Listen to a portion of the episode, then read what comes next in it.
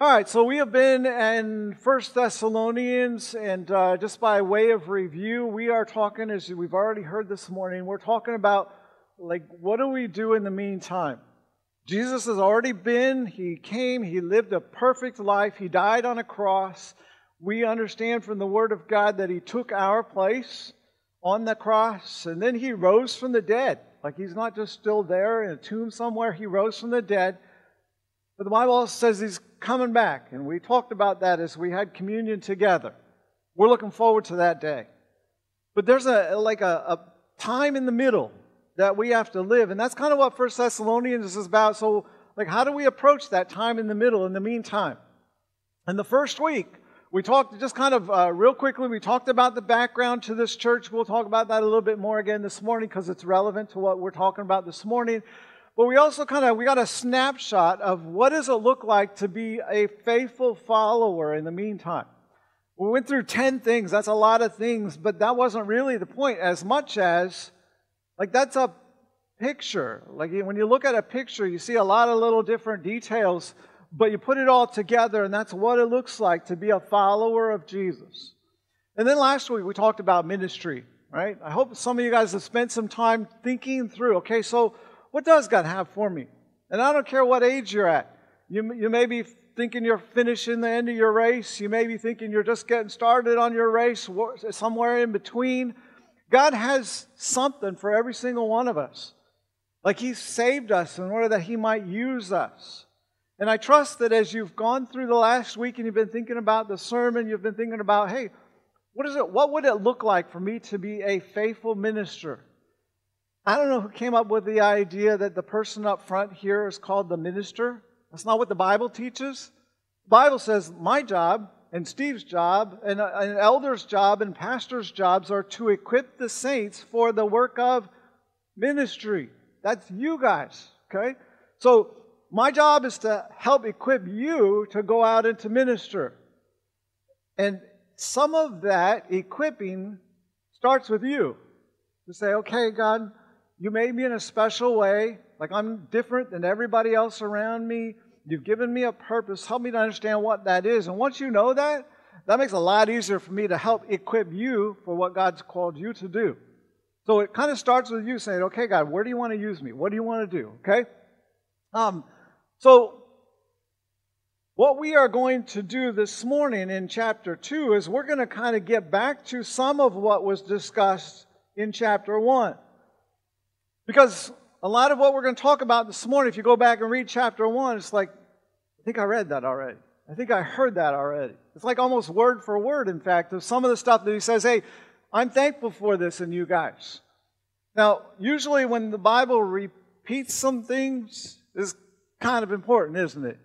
And so we're going to talk about what the importance of that is. But I want you to understand that, like, as we go through this, um, Paul may have been a little bit concerned, I think, again, if you remember some of the background, concerned with, okay, when he went to Thessalonica, he'd spent just a little bit of time there before persecution came, and actually he got kicked out of town and he had to leave. And that's what some of his critics were saying. Hey, this Paul guy, he didn't stay very long. He's a kind of a flash in the pan thing. We're not even sure if what he said was truth. And then he left you and he went and did his own thing.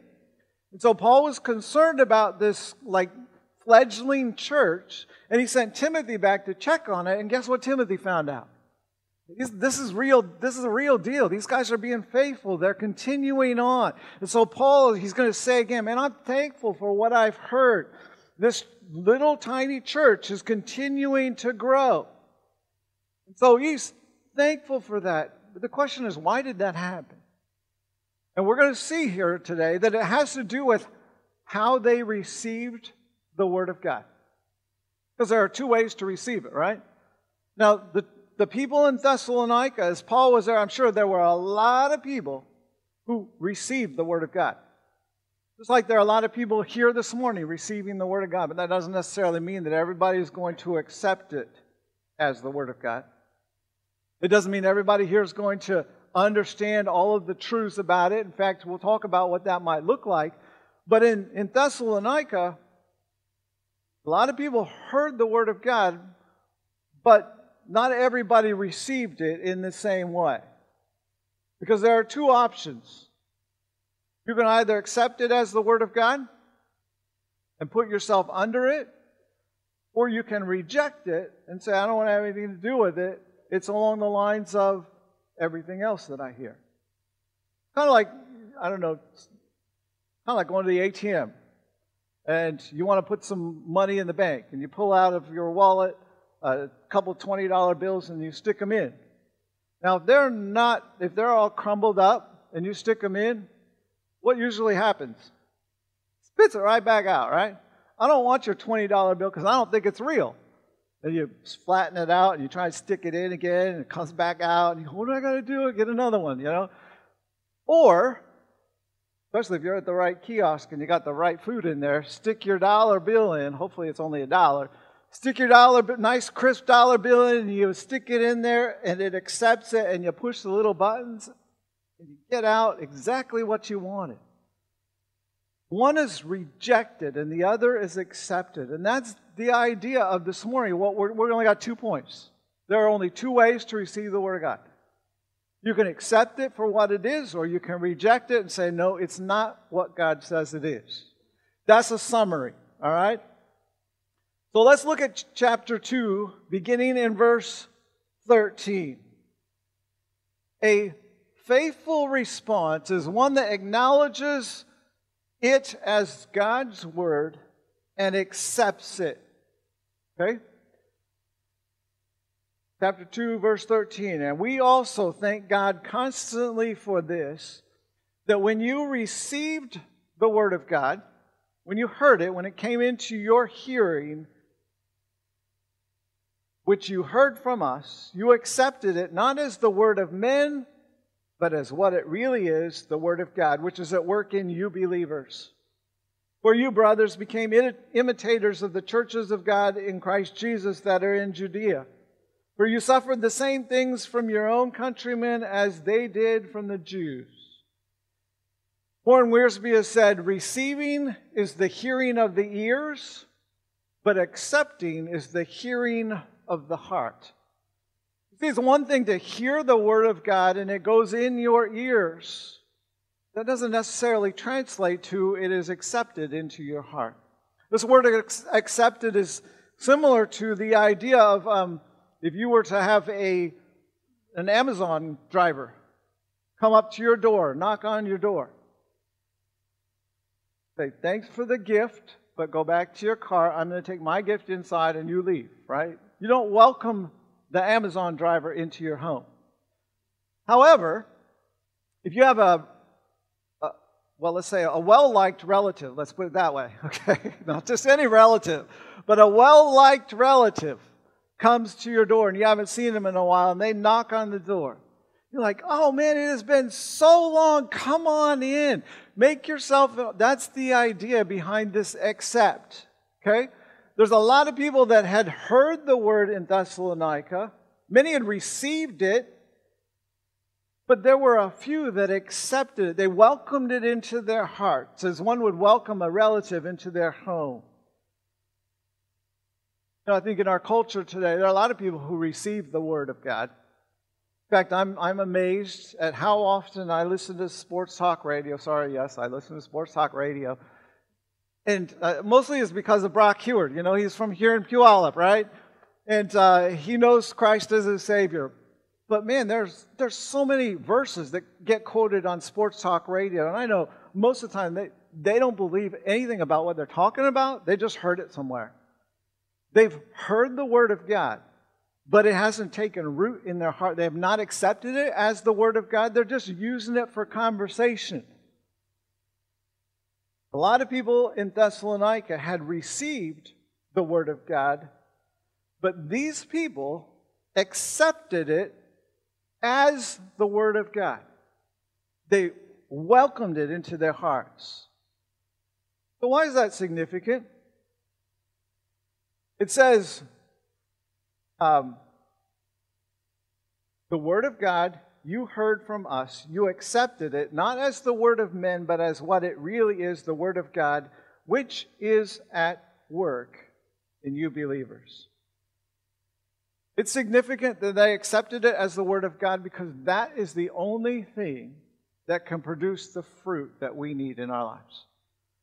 You know, I was thinking about that this week. Uh, actually, I wasn't thinking about that. I was thinking about talking with somebody else that was having some problems, and you know, we are trying to figure out how to help. And and I it just like for some reason it occurred to me, and maybe you guys have already thought of this, probably thought of this before, but I just thought, you know, if I don't have the Bible to give them, and they put their Bible on the shelf for a while, what's left? Well, I got my smarts. That's not a whole lot. You got your smarts. That's not a whole lot. Like we're left to our own thinking. And the Bible says, My ways aren't his ways. My thoughts aren't his thoughts. So I'm left to myself. And what else, else am I left with? I'm left with all the rest of the garbage out there that I hear from everybody else, whether it's on the radio or the TV or advertising or walking into a grocery store and hearing in the checkout line what they have to say. That's what I'm left with. I'm left with a bunch of useless information because it doesn't have the power to change my life. And I want to encourage you as well as you think about, you know, what we're talking about here this morning regarding taking the Word of God and saying, okay, I'm going to accept it as God's Word. Like, if you put your Bible on the shelf for a week, I'm not saying it's the end of the world, but what I am saying is, what do you have left to rely on? You're missing the most important thing that has the power to change your life. We talked about this last week in, in, our, in our workshop. Um, Scripture says, I hide God's word in my heart so that I might not sin against him, right? We most of us know that verse, we could quote that verse. And yet, how many of us wonder why Christians live the way we live? Why is there so much sin in our lives? Why can't we get rid of the stuff that we're trying to get rid of? Maybe it's because we've got nothing hidden in our hearts. We don't have the Word of God in our hearts, and we're trying to do it on our own, and we're trying to figure out ways to get around this sin in my life and this habit in my life, and we're trying to do it on our own. And God says, No, I want you to understand the power of God is found in His Word. It has the power to change. And it says here, it is at work in you believers. As the Word of God, it is far superior to anything that man has to say. It, it is the only thing that can do what we need done in our lives. What was the evidence of God at work? Verse 14 it says, For you, brothers, became imitators of the churches of God in Christ Jesus that are in Judea. Now, that imitators isn't, isn't like in a negative way. You know, sometimes uh, uh big brother imitates a little brother, and eh, eh, eh, you know that kind of stuff. Or um, you know, we try to imitate maybe in a very poor way somebody that is a movie star or something like that. That's not what we're talking about. This imitation is something that they didn't even understand they were doing, because Paul is going to say, "Hey, you guys are imitating, and, and here's what's going on in Judea." Okay, he says you are imitators of the churches of God in Christ Jesus that are in Judea, for you suffered the same things from your own countrymen as they did from the Jews. Uh, this church in Thessalonica, this young church, isn't trying to set out and say, hey, let's see if we can suffer persecution just like they did. No, what he's trying to say is, we know the Word of God has taken root in your heart because the result is exactly the same when you decided, okay, this is the Word of God, I'm going to take it as the Word of God and I'm going to put it into practice. I'm going to live by it. I'm going to make sure it's priority in my life. The same result happened. You didn't care who was saying don't do it. You didn't say, care who was saying when they could do it. Like you just did it. And as you did it, guess what? Persecution came. We know that's how God was at work in your life because the result was the same. You imitated the churches in Judea in the same sort of way, in that you said, We don't care what's happening, we're going to obey God. Now, the church in Judea, they're suffering because their countrymen said, hey, this isn't the way we've always done it. This is something new. We'll get into it, but basically, we don't believe that that's from God. We've already heard God's word. That doesn't line up with God's word, so we're going to reject that. And they began to persecute their own countrymen. Paul is not saying here that, that he is anti Semitic at all, okay? He's just saying, hey, this group of people rejected it, and so they began to uh, oppose us. I want you to understand the same sort of things happening here at Thessalonica. You guys said, we're following Jesus no matter what, and you're going to be persecuted in the same sort of way. So we know that you're imitating is not necessarily of the church as much as it is we're going to put the Word of God into practice. Okay? So, these Thessalonians, they looked at this group of people who decided they were going to obey God no matter what. And they said, wait a minute, there's only one king. His name is Caesar. We can't have two. So let's get this message out of town. Okay? So that kind of idea here, again, just kind of putting it into a, a cultural perspective of the time. In Thessalonica, as you heard if you were here the first week, there were lots of orators that came into town all the time, and they all had a different message to share. They all had a different philosophy in life. They all had a different way to be able to look at the world. And so people would come to the center of town all the time and listen to these people speak great speeches. It was like the entertainment of the day. And Paul comes into town and he's got this message. And there was this decision to make. Is this just another one of the guys who comes in with a, a cool story and then goes, rides off into sunset to the next town? Or is there something different here that's going on? And he says to the church at Thessalonica, You guys received the word and you accepted it as the word of God. Well, let's look at the other side of the coin here. Verse 15. Here's what it looks like to not have a faithful response. These Jews who were in Judea, they killed both the Lord Jesus and the prophets and drove us out and displeased God and opposed all mankind by hindering us from speaking the, to the Gentiles that they might be saved, so as to always fill up the measure of their sins. But wrath has come upon them at last.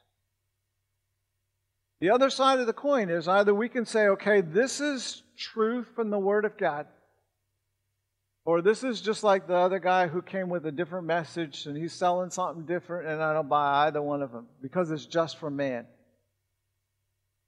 And we'll, we'll again talk about a little bit later on what difference that makes for us. But as they rejected the Word of God, they heard the exact same truths that the church in Thessalonica heard. They heard the same message. Paul's message about the gospel, his message about who Jesus was, his message about being sinners, his message about forget, like it was the same message. The only difference was one group of people said, We understand this to be from God, and another group of people said, I don't buy that. That's just a bunch of people who wrote that stuff. They heard the same truths, but responded totally differently. Now, these Jews who were in Judea that Paul is referring to, he's not just referring to the Jews of the day, he's referring to a long history. Because as God sent messages to the Jewish people over and over and over again, God would say, you know what? You guys need to get this straightened out because I'm displeased with this. And they would kill that prophet. They would get a message from God, hey, you need to get this straightened out. They would kill that prophet. They would send a message, God would send a message through another prophet and say, hey, there's going to be a Messiah and this is what he's going to look like. Ah, baloney. Over and over and over again. And, and what Paul is trying to say here is like, there's, this is not just the first time. This is over and over and over and over again. The Jewish people rejected the message of the Word of God as coming from Him. And he's saying what's happening in Thessalonica is the same sort of thing. It's just a different group of people. There were some people in Thessalonica who were saying, you know what, we hear the same message, but I don't believe that any better than I believe the last guy that came through. And they rejected what they heard from God. And he says it was displeasing to God, but also hindered, or he was opposing all of mankind. And I, you know, as I, thought, I read that, I thought, how does he say that they're opposing all of mankind? I get that maybe they're opposing those who are sharing that message. But did you catch what he said here? He said, They oppose all mankind by hindering us from speaking to the Gentiles what? That they might be saved. He says, They're opposing not just the people who are preaching the message, but they are denying people the opportunity to have the life saving message of the gospel preached to them. They are opposing the good of all people.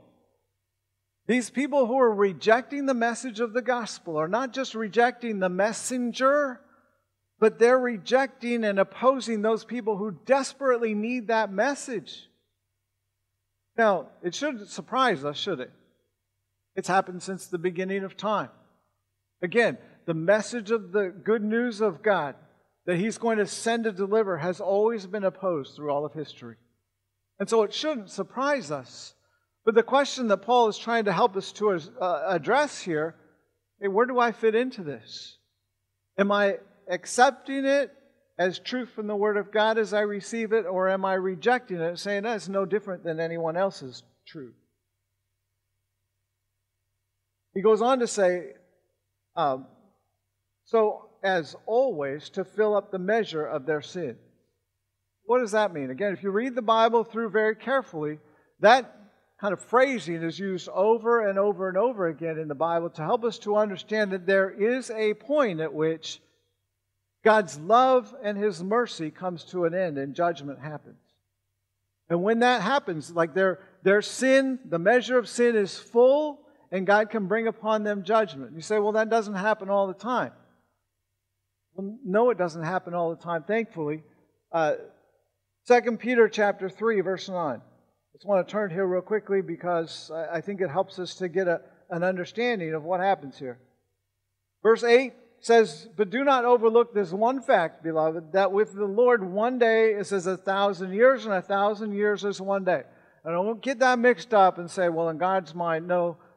To God, still, He understands what a day is, and He understands what a thousand years. He's just trying to help us to get a perspective from God's point of view like time doesn't really matter to him. Okay? But then he goes on to say in verse 9, the Lord is not slow to fulfill his promise, as some count slowness. What's the promise? He's going to send Jesus back. And some of us think, man, he's been, we've been listening to that for 2,000 years. What's he waiting on? He is not slow to fulfill his promises, some count slowness, but is patient toward you, not wishing that any should perish, but that all should reach repentance. God is patient. He is loving. He is merciful, and He continues to give opportunities for people to come to repentance. But there will be a day where the sin is full and He will bring judgment. That's the only way He can be a loving God and a just God at the same time. See, the deal is Jesus came to this earth and he lived as God here on this earth exactly the way God wanted him to live. He measured up to the standard of God in the same way that you and I do, in dependence upon the Spirit of God. He didn't like take his godness and say, I'll never sin because I'm going to use my godness to do that. No, he, in the same way, that you and I have to overcome temptation with the Spirit of God, Jesus did in his humanity. Okay? But at the end of the day, he died a cruel death on a cross so that God could pour out his wrath upon Jesus for the sin of all mankind.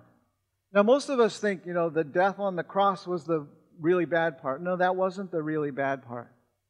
The really bad part was when Jesus said, My God, my God, why have you forsaken me? And it was when God poured out his wrath upon sin on Jesus for you and for me. And if we choose to say, you know what? I understand that God is a holy God, that He is a just God, and He must punish sin, and He punished Jesus on my behalf. God promises that our sin will be forgiven. But if we say, I reject that, I don't believe that's what happened, yeah, I believe Jesus lived a life here on the earth. There's history. What can I do to disprove that? But I don't believe he's God. I don't believe his death meant anything for me today. Then God says, you know what? I still have to punish sin. That means I have to pour out my wrath upon you. And so when we read here, it says uh, back, sorry, I got to get back there here just a second. First Thessalonians chapter 2, um, end of verse 16, it says, So as always to fill up the measure of their sins, but wrath has come upon them at last. He's talking from the perspective of, all right, I'm hearing right now, but I also understand it is as good as finished. John chapter 3, verse 16, most of us know well, for God so loved the world that he gave, that, whoa, in front of people, for God so loved the world that he gave his only begotten Son, that whoever believes in him should not perish, but have everlasting life. Verse 17, though, it says, God did not send his Son into the world to condemn the world, but to save them. But if we reject him, it says, the wrath of God already abides on us. It's already there. And if we continue to reject, our hearts become harder and harder and harder and harder. Paul is saying here, as they hinder the message of the gospel from getting out, they're opposing the messengers, they're opposing others, and they are making it their aim to oppose truth. So, as I was thinking through this, I was thinking, okay, so are there like examples that would help us to be able to picture what this is like? I thought back this week in my devotions, and there were quite a few things that happened this week. Uh, sometimes this happens, sometimes it doesn't happen. I, as I was reading through my devotions, I was reading about Moses going to Pharaoh. Moses had a word from God, didn't he? What was the word? Let my people go. We're going to go out and we're going to worship. Let my people go. And Pharaoh said, mm, No thanks. In fact, at the very beginning, he got his magicians. You know, first plague comes, Moses does his thing, magicians do their thing. Eh, it's just same as what we got. It's not from God.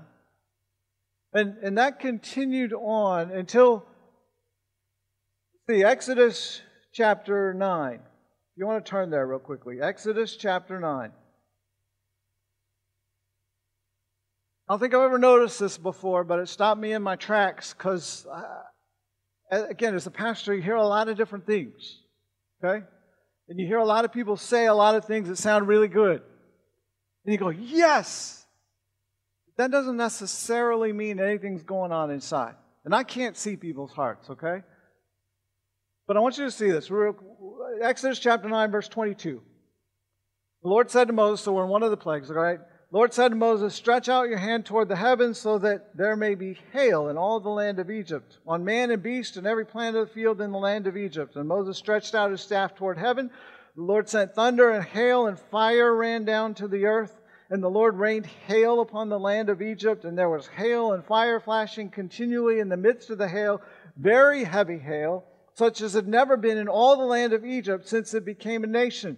And the hail struck down everything that was in the field in all the land of Egypt, both man and beast. And the hail struck down every plant of the field and broke every tree of the field. Only in the land of Goshen, where the people of Israel were, was there no hail. Now, again, like you guys know this, this story, right? This is like, I don't think we would understand what this would be like to have these, these hail bombs coming down destroying people. God had already told you, get inside. And some people didn't listen, and they were outside, and they got bombed with these hail things and just, just totally destroyed. And not just like little bushes, but whole trees destroyed by this hail. So as I'm picturing this, I'm going, okay, I can't imagine that Pharaoh's real excited about this. But look at what happens next. Verse 27. Then Pharaoh sent and called Moses and Aaron and said to them, This time I have sinned The Lord is in the right, and I and my people are in the wrong. Plead with the Lord, for there has been enough of God's thunder and hail. I will let you go, and you shall stay no longer. That sounds like somebody who had an encounter with God, doesn't it? Please forgive me, I've sinned. Make your God change what's going on. It sounds good. Using the right words. Moses said to him, As soon as I've gone out of the city, I will stretch out my hands to the Lord. The thunder will cease, and there will be no more hail, so that you may know that the Lord is, the earth is the Lord's. But as for you and your servants, I know that you do not yet fear the Lord God. You said the right thing. I've, yes, you have sinned. Moses is delivering a message from God. Pharaoh says, I don't, I don't believe that's from God. I can do what he can do. I don't really care. But I don't like the situation I'm in, so I'll say something to make you happy. Moses says, All right. I'm going to listen to what you have to say. I'm going to pull that back, but I don't believe you for a second. Look down at chapter 10. Verse 12. Same sort of deal is going on here. Then the Lord said to Moses, Stretch out your hand over the land of Egypt for the locusts, so that they may come upon the land of Egypt and eat every plant in the land, all that the hail has left. Who spoke that? God spoke it to Moses and said, I want you to pass on to Pharaoh a message from God. Here's what's going to happen. So Moses stretched out his staff over the land of Egypt, and the Lord brought an east wind upon the land, and all day and all that night. And, and you can go on to read what happened with the locusts. They covered the land, verse 16. Then Pharaoh hastily called Moses and Aaron and said, I have sinned against the Lord your God and against you. Now, therefore, forgive my sin, please, only this once, and plead with the Lord your God only to remove this death from me. Same thing. Please forgive me. I've sinned against your God. It sounds good on the outside. He had received the message from God with his ears. But in his heart, he had said, I don't care what God has to say. I'm going to do my own thing. I reject that as coming from God. I'm as tough as God. I can, I can handle it. Bring on your best. And he continued in the same old path. And it tells us that Pharaoh continued to harden his heart. Verse 20. Not only did Pharaoh continue to harden his heart, but the Lord hardened Pharaoh's heart as well. I said, All right, you're going to head down that path. I will continue to give you all the strength that you need to go down that path because you're rejecting my word. What about the other side?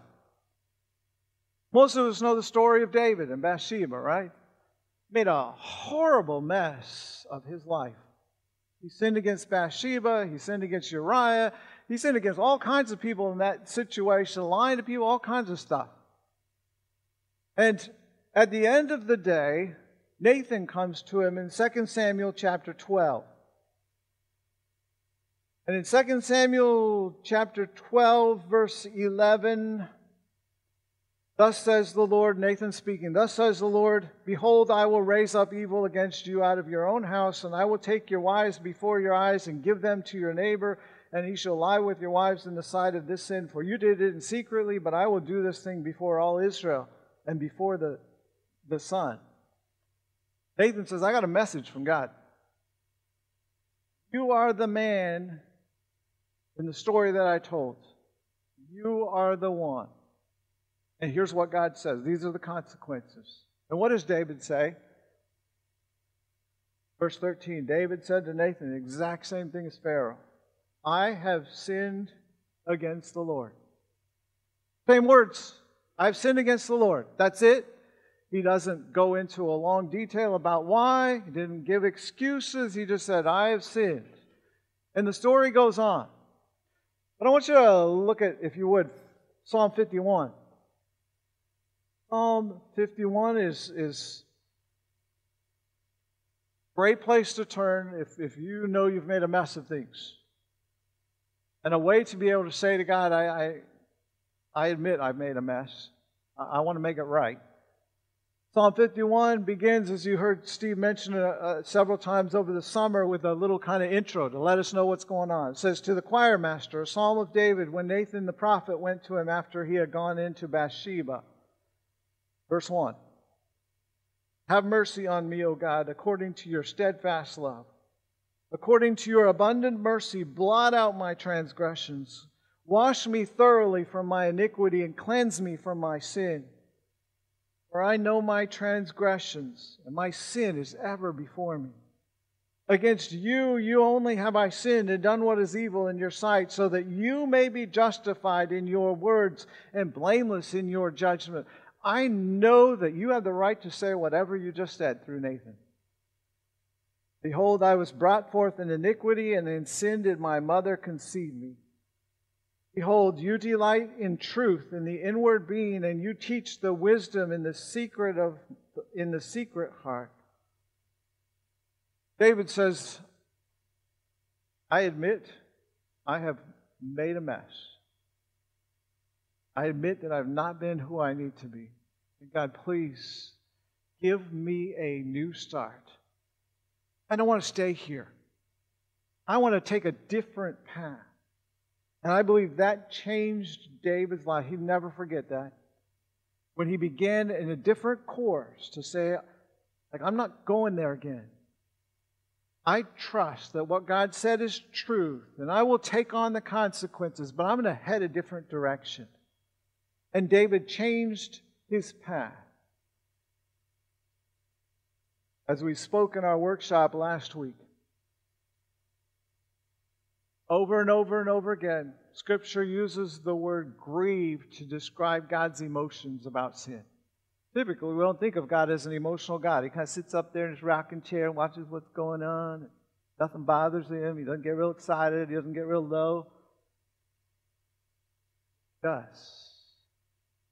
Scripture tells us that he grieves. Why? Because we're disobeying him?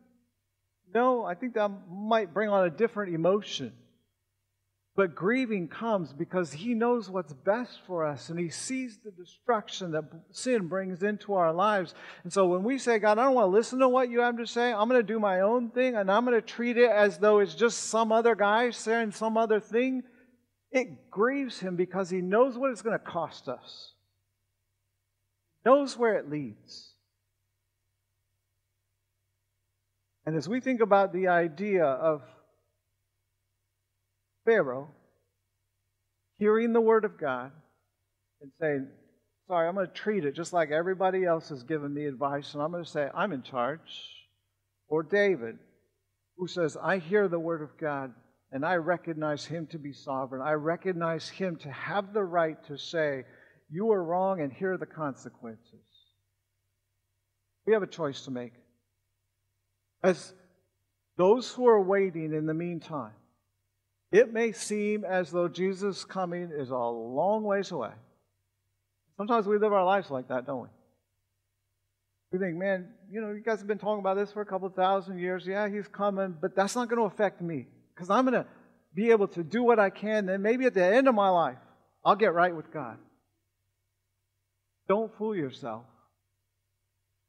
As we continue to harden our hearts, God would say, Okay, you harden your heart, and I'll give you all the strength that you need. Keep going in that direction.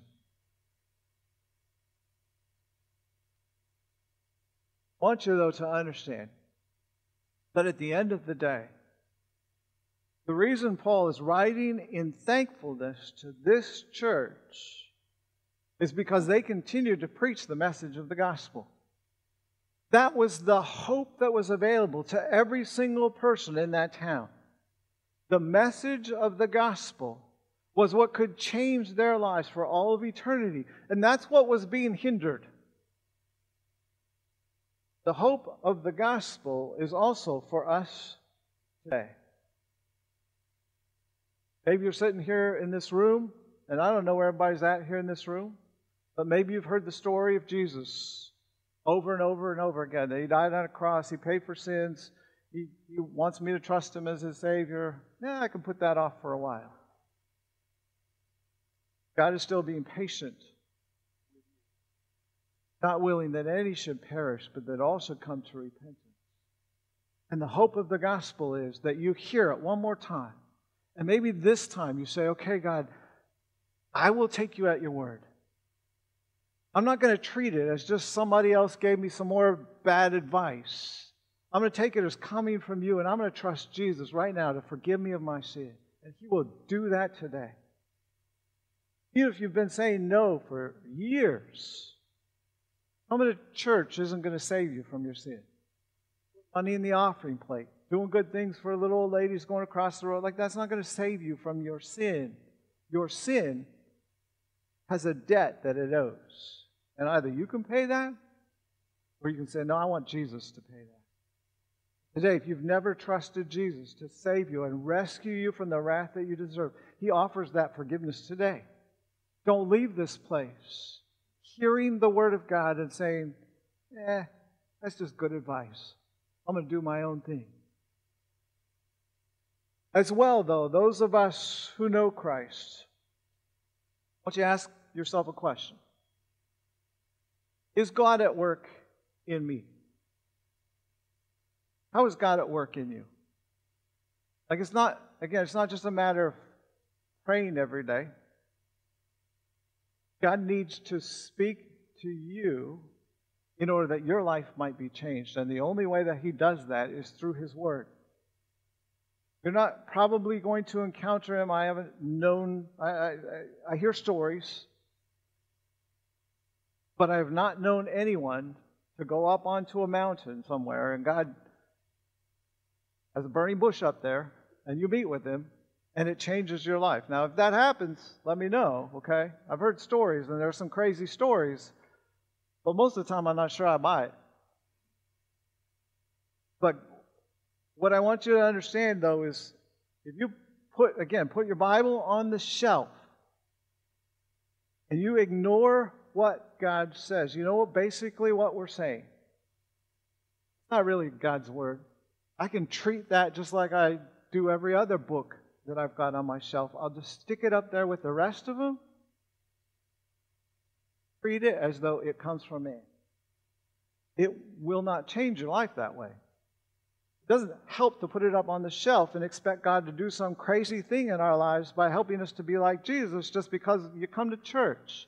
His word comes from Him. And that's what He uses to change our lives. That's the power of God's Word. It's sharper than a two edged sword. And it can get to places that you and I don't even know we need to get to in order that we might understand who we are.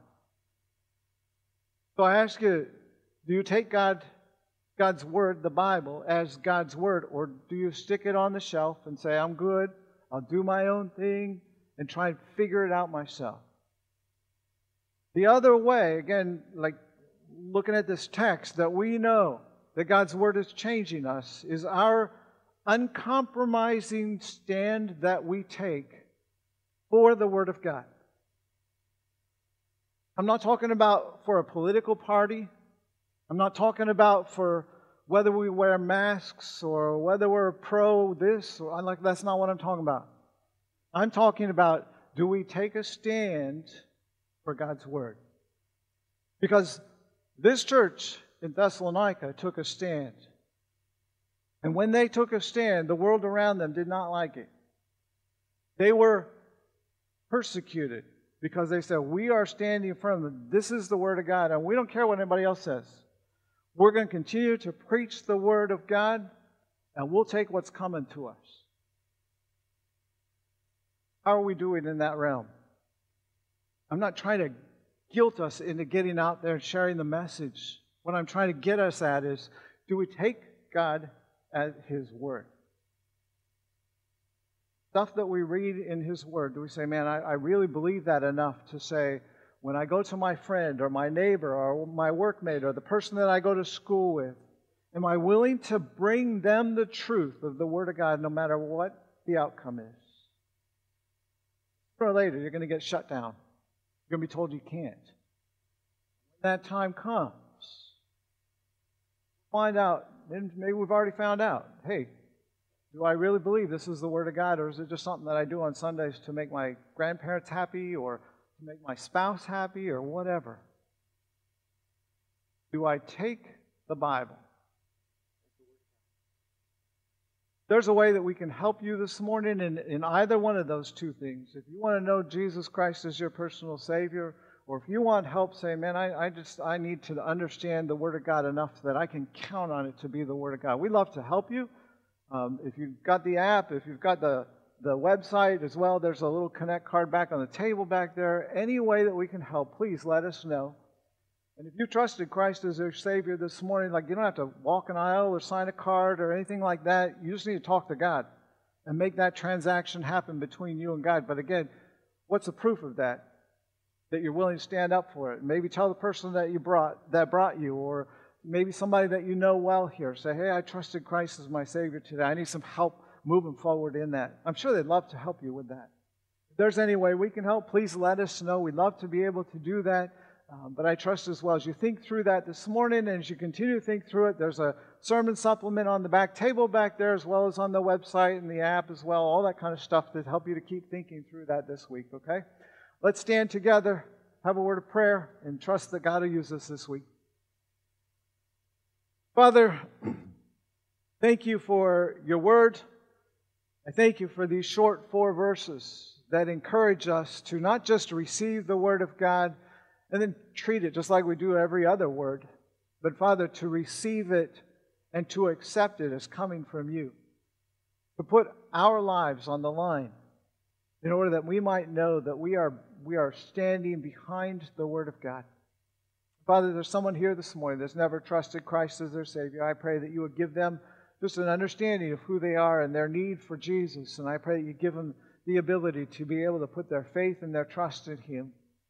God, we thank you for what you're doing in this place. Thank you for these folks who have listened this morning. I pray that you would help them as they go here this morning to be able to, to understand what you need them to know from this message this morning. God, thank you that as we leave this place, even, your spirit is not confined to this building. But God, you want to keep talking to us. So, Father, keep sharing with us the things that we need to know as we go through this week. In Jesus' name.